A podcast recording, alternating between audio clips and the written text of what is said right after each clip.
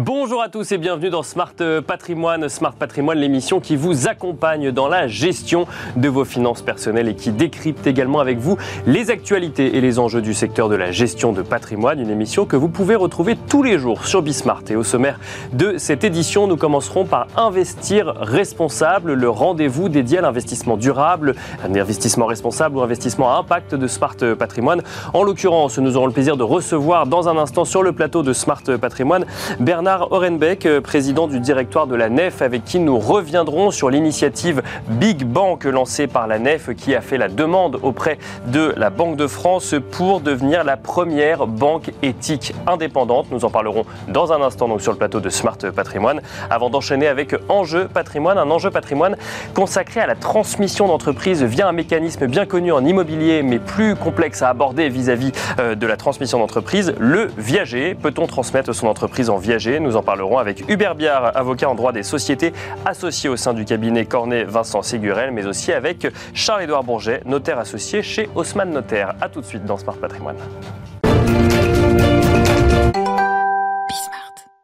Et nous commençons tout de suite avec Investir responsable, le rendez-vous dédié à l'investissement euh, socialement responsable, à l'ISR ou à l'investissement à impact de euh, Smart Patrimoine. Nous avons le plaisir d'être en plateau avec Bernard Orenbeck, le président du directoire de la NEF. Bonjour Bernard Orenbeck. Bonjour. Bienvenue sur le plateau de Smart Patrimoine, la NEF qui souhaite devenir la première banque éthique indépendante. Je dis qu'il souhaite devenir puisque la NEF telle qu'elle existe sous sa forme actuelle existe depuis les années 80. On peut appeler ça un organisme financier finalement qui accompagne ou qui propose des solutions d'investissement éthiques, mais qui n'est pas une banque en tant que telle, qui est adossée, comme il existe beaucoup d'autres solutions euh, aujourd'hui, à un organisme bancaire qui lui est euh, un réel établissement bancaire, si je peux le dire ainsi. Mais vous souhaitez aller plus loin. Vous avez fait la demande de devenir une banque à 100% indépendante d'une demande que vous avez faite à la Banque de France.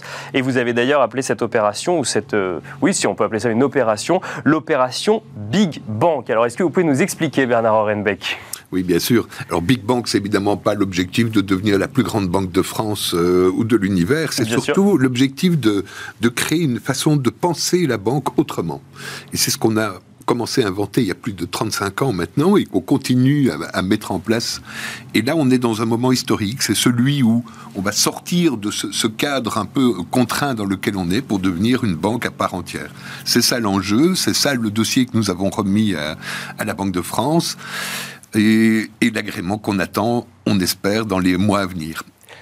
L'enjeu, euh, si, si, je comprends bien, c'est que aujourd'hui vous proposez des solutions d'investissement éthique, mais euh, il y a des sujets lorsque l'on met son argent effectivement en tant qu'épargnant euh, dans des solutions d'investissement comme celle-là, il y a des sujets de garantie, c'est ça par exemple, et c'est là pour c'est pour cela qu'on a besoin d'un établissement bancaire. En fait, c'est un, un, peu plus simple que ça parce que ce qu'on fait déjà est une activité de type bancaire. C'est-à-dire qu'en fait, on récolte de l'épargne auprès des citoyens et on l'utilise pour faire du crédit auprès des entreprises. D'accord et euh, pas n'importe quelle entreprise, mais des entreprises durables, c'est-à-dire des entreprises qui intègrent leur responsabilité sociale, sociétale dans l'ADN de leur entreprise. Et à ce moment-là, nous, on va soutenir les projets on veut en fait avoir un impact positif pour la société, que ce soit en termes environnemental, social ou culturel. Et ça, c'est l'objectif. Donc on est en fait dans une activité bancaire un peu de base. On, réinvente un peu la banque de base. Mais jusqu'à présent, on était contraint dans un système d'adossement à une banque de plein exercice. Et là, la volonté d'exister en, propre. On a plus de 35 ans, on a aujourd'hui un milliard de bilan. Il, est temps d'exister en tant que tel. On, on devient d'ailleurs encombrant pour des adosseurs. 1 milliard d'euros de bilan aujourd'hui, la nef. Oui. Qu'est-ce que ça changerait pour vous de devenir euh, ce que vous appelez une banque de plein exercice? Eh bien, ça changerait d'abord que nous ayons une pleine responsabilité de ce qu'on fait. Aujourd'hui, on a un établissement qui nous garantit la liquidité, la solvabilité, mais qui nous contraint aussi, parce qu'à partir du moment où ils prennent des risques, eh bien, ils nous contraignent aussi dans leur propre politique de risque.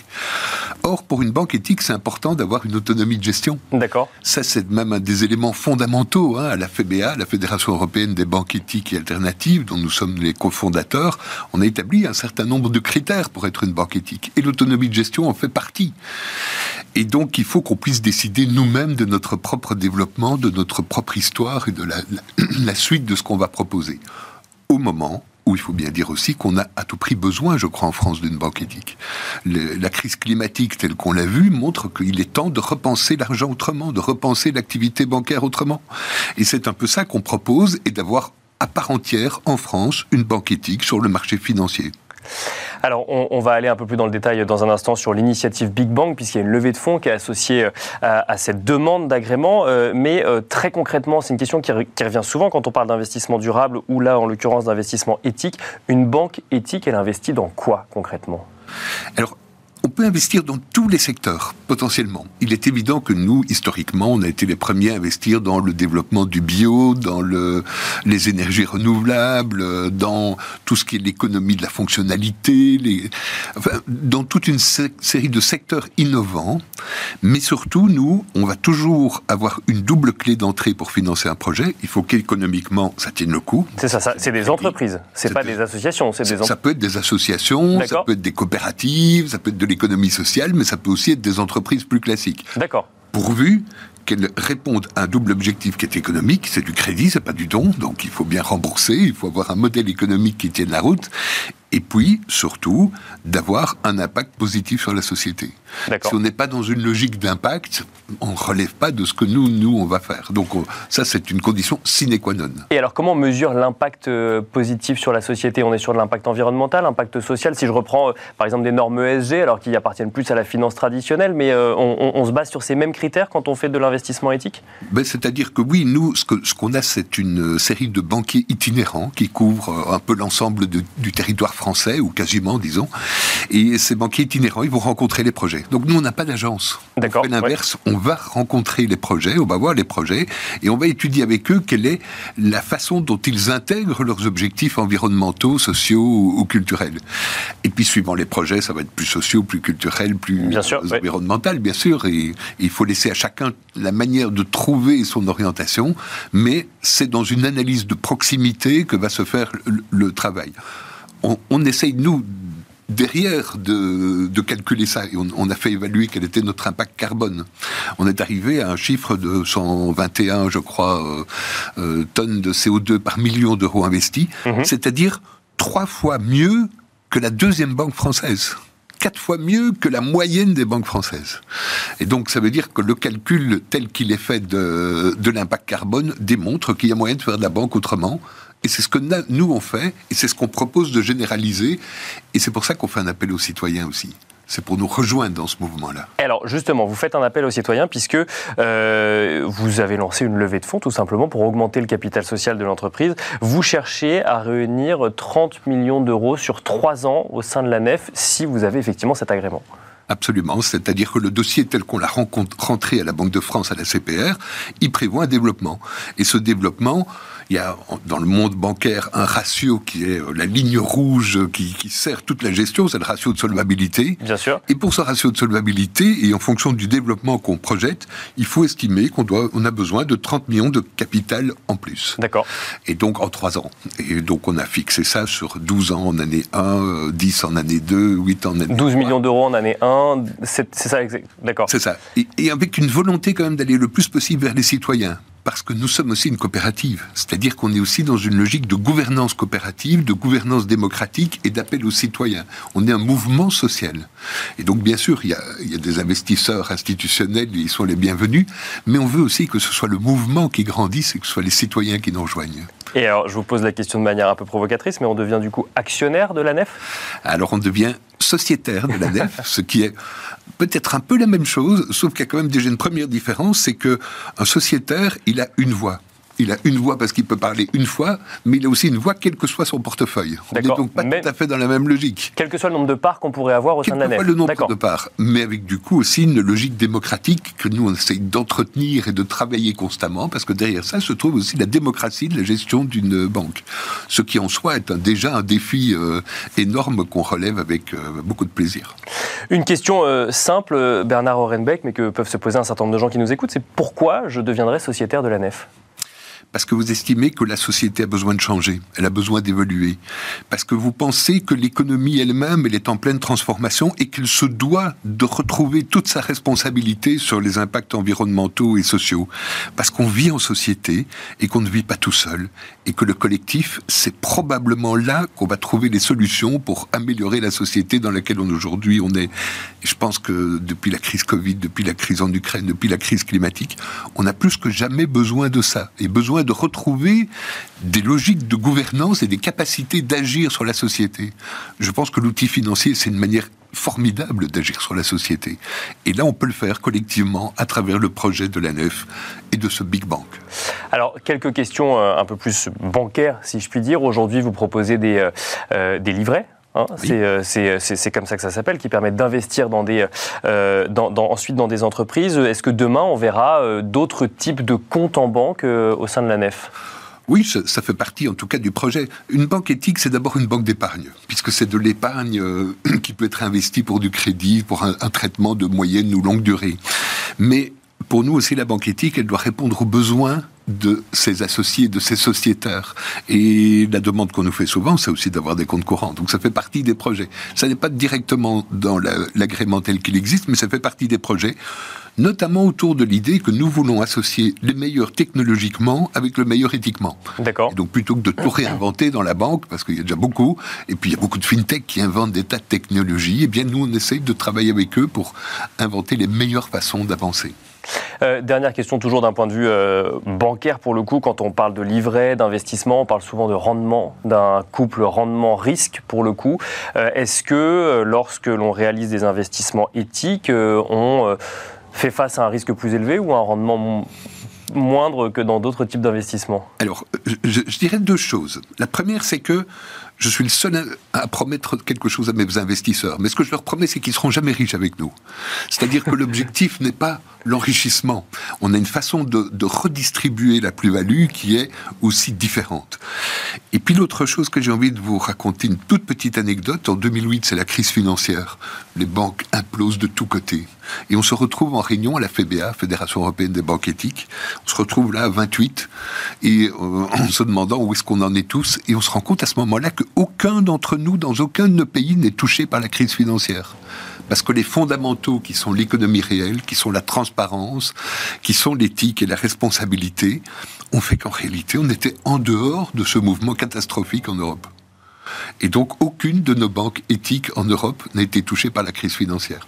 Alors, comme vous connaissez la phrase, hein, ça ne garantit pas le, futur. Bien sûr, bien sûr. Les, performances passées ne préjugent pas des, raisons, des, performances futures, exactement. je pense que l'éthique est un, est un investissement au minimum sociétal, mais en plus de ça, peut-être bien un peu plus sécure que d'autres que d'autres, mais ça ne garantit rien.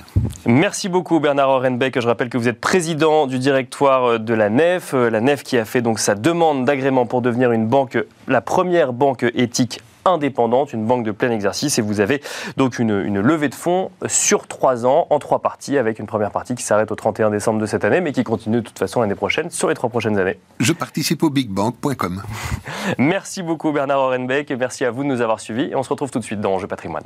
Música Et nous enchaînons à présent avec Enjeu patrimoine. Nous allons nous poser une question durant les 15 minutes qui s'ouvrent devant nous.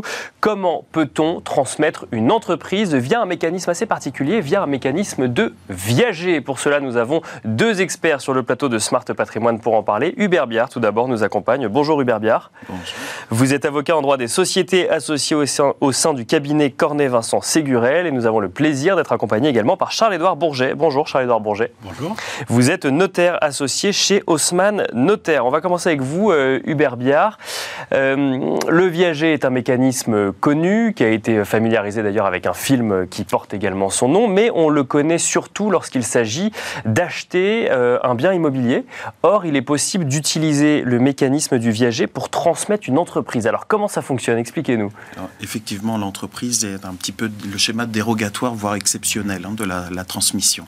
le mécanisme du viager, tout simplement, ça va va être un schéma de modalité de paiement, en sachant qu'il faut euh, jouer, jongler, j'allais dire, avec la, problématique de l'espace-temps qui dans une entreprise est extrêmement restreint, euh, avec un espace-temps qui, par rapport à la durée de vie que l'on peut espérer la plus longue possible pour notre vendeur. Donc, euh, gérer ce business plan sur une durée de 5, 7, voire 25 ans, si on prend les extrêmes, ça peut être extrêmement complexe. Mais on peut euh, aujourd'hui se porter acquéreur d'une entreprise et proposer un mécanisme de viager au vendeur en question. Absolument, la loi l'autorise. En fait, euh, le Code civil reprend tout simplement les règles applicables en droit de l'immobilier. Et le Code civil va tout simplement nous dire, pourvu qu'il y ait un aléa, la vente sera parfaite. D'accord. Le mécanisme maintenant peut se poser au niveau de euh, qu'est-ce que je vends véritablement parce que quand, on dit aléa, c'est une chose dont on n'est pas sûr, par exemple la durée du contrat. D'accord. Tout simplement l'absence de visibilité sur l'échéance, en l'occurrence le décès de mon vendeur. Euh, Charles-Édouard Bourget, euh, très concrètement, si euh, donc on a compris que c'était possible de, transmettre une entreprise en viager, très concrètement, ça veut dire quoi? Ça veut dire que on va valoriser une entreprise et ça va poser un certain nombre de questions sur la valorisation de l'entreprise, mais ensuite on va y appliquer une décote et une autre partie va être versée en rente. C'est ça comme dans un mécanisme de viager traditionnel? La mécanique est exactement la même que pour un viager immobilier on valorise le bien que l'on vend, en l'occurrence l'entreprise, et puis à partir de, cette valorisation, on convertit le prix en une rente viagère. D'accord. Donc sous réserve des tables de mortalité et de l'âge du vendeur, qu'on appellera le, crédit rentier, on aura la possibilité de convertir ce prix tout ou partie en une rente dont on suppose qu'elle sera versée euh, pour X années en fonction de la table de mortalité. Une partie du prix peut être également versée le jour de la signature de l'acte, ça s'appelle le bouquet. En général, il est fixé à 30%, mais il peut être neutre ou zéro. Et ça permet effectivement d'étaler dans le temps le paiement du prix. Et c'est là où il y a l'aléa, la notion d'aléa qui fait qu'on est vraiment dans un viager. Qui verse la rente, euh, Charles-Édouard Bourget? L'acquéreur, le repreneur, le débit-rentier. À titre personnel c'est lui, c'est pas la société, puisque c'est lui qui achète, c'est vous qui êtes propriétaire des parts. Donc, si vous achetez les parts que je vous vends, vous devez me payer à moi un prix et c'est une rente. Alors ça pose quand même beaucoup de questions. Hein. Euh, on va continuer avec vous, euh, Hubert Biard. On va revenir effectivement sur potentiellement bah, ce qui se les aléas qui peuvent arriver justement lorsqu'il s'agit de verser euh, la rente. Mais juste avant, Hubert Biard, euh, Là, on parle d'entreprises, mais des réalités d'entreprises, il y en a énormément. Il y a des entreprises dont on détient 100% des parts, d'autres entreprises dont on ne détient que 95, mettons, voire, que 50% des parts.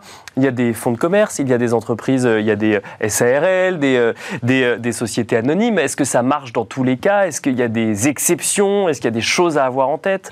Alors, l'exception majeure, c'est comme en matière immobilière, on ne pourra pas vendre l'entreprise au fils un descendant en ligne directe. D'accord. Donc ça, la loi nous l'interdit, donc c'est euh, immédiatement évacué.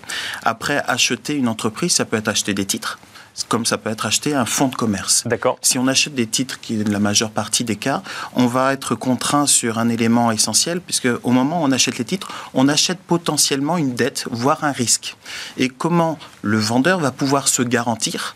En d'autres termes, comment le vendeur va pouvoir s'assurer que sa rente pourra lui être versée tous les mois sur une échéance bah, bien sûr. incertaine. Et alors comment fait-il pour s'assurer que sa rente pourra effectivement être versée? Alors c'est là que les professionnels que nous sommes, notaires, avocats, j'allais dire techniciens du droit, euh, on va essayer de trouver les garanties les plus sécurisantes pour notre vendeur.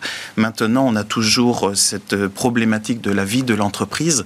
Euh, on a un schéma où l'aspect accompagnement du vendeur est fondamental. En général, c'est l'une des clés de réussite, mais l'accompagnement du vendeur ne peut pas forcément être une garantie de succès à horizon 5 voire 10 ans. Donc, euh, est-ce qu'on va parler de sûreté, de garanties euh, comme des nantissements, des garanties comme des euh, gages sur un certain nombre d'éléments corporels?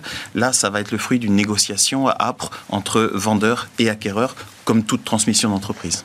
Alors, Charles-Édouard Bourget, euh, j'ai envie de vous poser la question, euh, mais qui amène en fait une autre question, c'est euh, qu'est-ce qui se passe si jamais, par exemple, l'acquéreur, l'acquéreur achète l'entreprise, mais l'entreprise fait faillite au bout de 10 ans, mais qu'il y a toujours ce sujet de rente à verser, mais que l'acquéreur fait lui-même face à des difficultés financières et l'entreprise n'existe plus. Qu'est-ce qui se passe dans ces cas-là? Alors, il faut déjà savoir que le, le, Code civil le prévoit et c'est inséré dans tous les contrats de manière conventionnelle également. Il y a une clause résolutoire qui dit que si la euh, rente n'était plus versée par le débit rentier, donc l'acquéreur. D'accord. Euh, euh, le contrat n'existe plus, et, ou en tout cas est résolu, et donc on revient dans une situation où moi, vendeur, je récupère la propriété de mon entreprise et ou des parts sociales. Mais si l'acquéreur n'a pas su gérer l'entreprise. Ce pas forcément ma volonté. Après, il y a le sujet de savoir si l'entreprise continue à exister ou pas.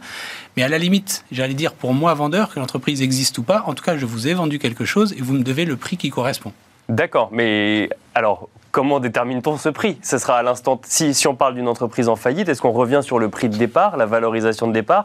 Ou euh, là, je, là, je sens qu'on est sur euh, du cas par cas. on va aller chercher la, la, jurisprudence. Exactement. Ça va être une analyse vraiment contextuelle. Le, je vous parle par une entreprise de, de barriques. Je vais peut-être me gager sur tous les stocks de bois. C'est ça. S'il y a du stock, effectivement, ça peut faciliter. Ça, peut faciliter. Si je suis sur un fonds de commerce, le droit au bail existera, l'emplacement du fonds en question existera toujours. Donc moi, vendeur, j'ai tout intérêt à avoir peut-être un gage sur mon bois que j'ai malgré tout vendu, euh, un gage sur le droit au bail, le pas de porte. Donc euh, ça, je vous dis encore, euh, c'est de, l'imagination, de la créativité de, des techniciens du droit. Oui, Néanmoins, néanmoins permettez-moi, on ne revient pas sur le prix. Le prix, il a été fixé au moment où on a dealé. D'accord. Mon entreprise vaut 100, je vous la vaux 100, vous me versez 30 de bouquets, il y a 70 à verser.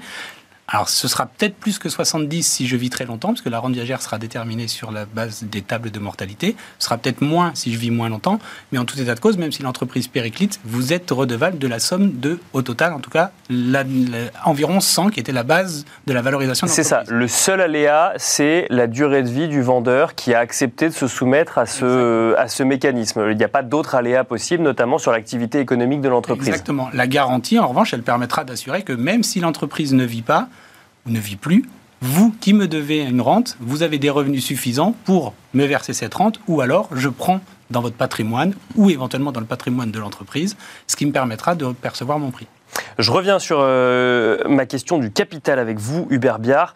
Euh, alors effectivement, des dirigeants d'entreprise qui euh, possèdent 100% du capital, ça existe, mais des dirigeants d'entreprise qui ne possèdent que 70% du capital, ça existe aussi. Est-ce que ceux-ci, automatiquement, sont exclus d'un mécanisme comme le viager pour transmettre leur entreprise? Absolument pas. L'acquéreur va tout simplement se positionner sur une cote-part de capital, à charge pour lui d'avoir suffisamment de latitude, c'est-à-dire avoir une majorité assurée, ça peut être 51, ça peut être une majorité qualifiée, 67 voire 76% pour pouvoir tout simplement avoir les rênes de son entreprise et de pouvoir euh, l'accompagner dans, la durée.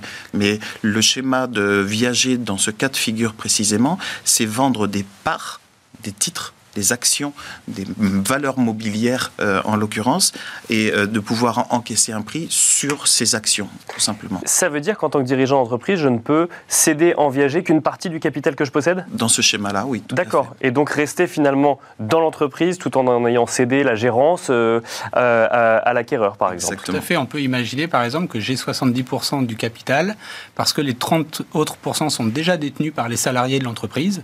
Vous êtes un très bon élément dans mon entreprise et donc vous me rachetez les 70% qui m'appartiennent, mais puisque vous avez déjà payé les parts sociales que je vous ai vendues, les 30 premiers pourcents, vous n'avez plus assez de cash dispo pour pouvoir le faire, et donc on étale dans le temps et vous me, vous me payez ces 70% ma vie durant. À quel moment la société est définitivement cédée? Le transfert de propriété a lieu au jour de la signature. D'accord. La vente a lieu au moment de la signature. D'accord, c'est ça. Il faut que ce soit très clair Une modalité de paiement du prix. C'est juste une modalité de paiement du prix. On est propriétaire des parts euh, dont on a euh, fait l'acquisition à partir du moment où on a signé le contrat en question. Exactement. Pas à la fin du versement de la rente. Il vaut mieux le, préciser. Hubert euh, Biard, peut-être pour commencer, et ensuite Charles-Édouard Bourget. Est-ce que ça a une incidence en matière de fiscalité, que ce soit côté acquéreur ou côté vendeur? Alors, la fiscalité aujourd'hui est plutôt favorable à ce mécanisme. C'est-à-dire que au moment où le vendeur va transférer son patrimoine en quelque sorte, euh, il va encaisser un prix sur lequel il va être fiscalisé au titre des plus-values plus-value de cession avec différents mécanismes envisageables. Euh, la plus-value étant acquittée, l'aspect rente, comme on le disait tout à l'heure, c'est tout simplement des modalités de paiement mhm. et la rente ne va plus être fiscalisée. Donc l'un des avantages du mécanisme de la vente en viager, c'est tout simplement d'étaler et d'assurer au vendeur un complément de retraite qui peut ne pas être négligeable ça crée un complément supplémentaire de retraite pour le, vendeur, Charles-Édouard Bourget, ce qui amène une question euh, que j'ai depuis le début, c'est à quel âge fait-on cela Est-ce qu'on fait ça au moment où on veut partir à la retraite Alors, c'est un mécanisme qui est euh, souvent, quand il est utilisé, il est mis en place peut-être pour parer à l'urgence. D'accord. L'entrepreneur, par définition, et vous l'avez dit tout à l'heure, a souvent du mal à se séparer de son bébé. Bien sûr. Et donc, il repousse le moment où il va céder. Et au moment où il va devoir céder, peut-être parce qu'il aura un problème ou qu'il y aura une urgence, il n'aura peut-être pas des acquéreurs qui seront euh, à même de pouvoir tout de suite euh, mettre le cash dispo pour pouvoir bah, payer le prix de, de son entreprise. D'accord. Et donc, ce mécanisme permet d'étaler dans le temps. Donc, ça arrive plutôt effectivement quand on est en bout de course de sa vie entrepreneuriale. D'accord, donc c'est pas sur un départ à la retraite à 65 ans ou à 67 ans comme on pourrait l'entendre aujourd'hui sur d'autres sujets. Euh, euh, Hubert Biard, c'est plutôt vers 70-75 ans qu'on passe par ce genre de dispositif. Voilà, tout à fait. C'est un mécanisme de transition. Dans tous les cas, euh, je disais tout à l'heure, la, période d'accompagnement est un facteur clé de succès dans la transmission d'entreprise. Euh, maintenant, une personne qui va tout simplement reprendre, comme je disais, les rênes de cette entreprise, eh bien, il va, à partir d'un moment, vouloir voler de ses propres ailes. Donc, euh, c'est un schéma qui ne peut pas être durable d'avoir, j'allais dire, deux, deux coques par poulailler.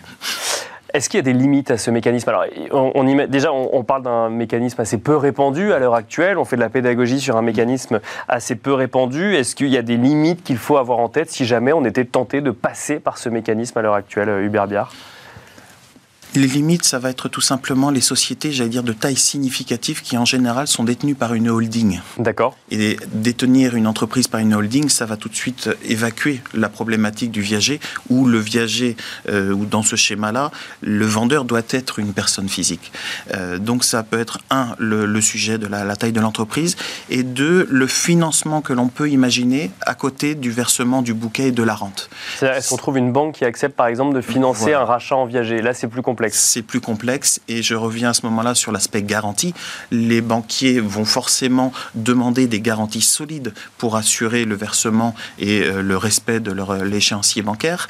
Euh, et donc là, notre vendeur va venir en compétition et passera certainement en second rang. Donc là, des garanties forcément plus faibles. Charles-Edouard Bourget, même question. Est-ce que vous voyez des, limites à passer par, euh, que ce soit côté vendeur ou côté acquéreur d'ailleurs, à, faire appel à ce mécanisme? Non, j'avais en tête quand vous avez posé la question exactement la même limite, c'est-à-dire qu'il faut euh, évidemment que le cédant, le vendeur, soit une personne physique, puisqu'on mise sur ma vie. Enfin, Bien sûr, oui, complètement. il faut que ce soit une personne physique et la société détenue par une holding, ça ne fonctionnera pas. Côté acquéreur, euh, à l'inverse, moi j'aurais tendance à dire que c'est peut-être plus facile de trouver un financement parce que le bouquet est plus léger à financer. Mm. En revanche, il faut savoir que la banque, effectivement, ne financera pas la rente. Donc c'est à vous d'assurer vos revenus, sans doute par cette entreprise que vous m'achetez, Bien sûr, par autre chose, pour pouvoir payer la rente. Parce que la, banque ne financera pas la rente. Est-ce que, selon vous, alors c'est une question beaucoup plus générale, hein, vous êtes des, techniciens de ce, mécanisme et de bien d'autres, est-ce que selon vous, ça peut faciliter euh, des rachats d'entreprises? On voit beaucoup d'entreprises euh, aujourd'hui en France qui ne trouvent pas forcément repreneurs. Est-ce que euh, un mécanisme comme celui-là pourrait faciliter certains rachats? Hubert.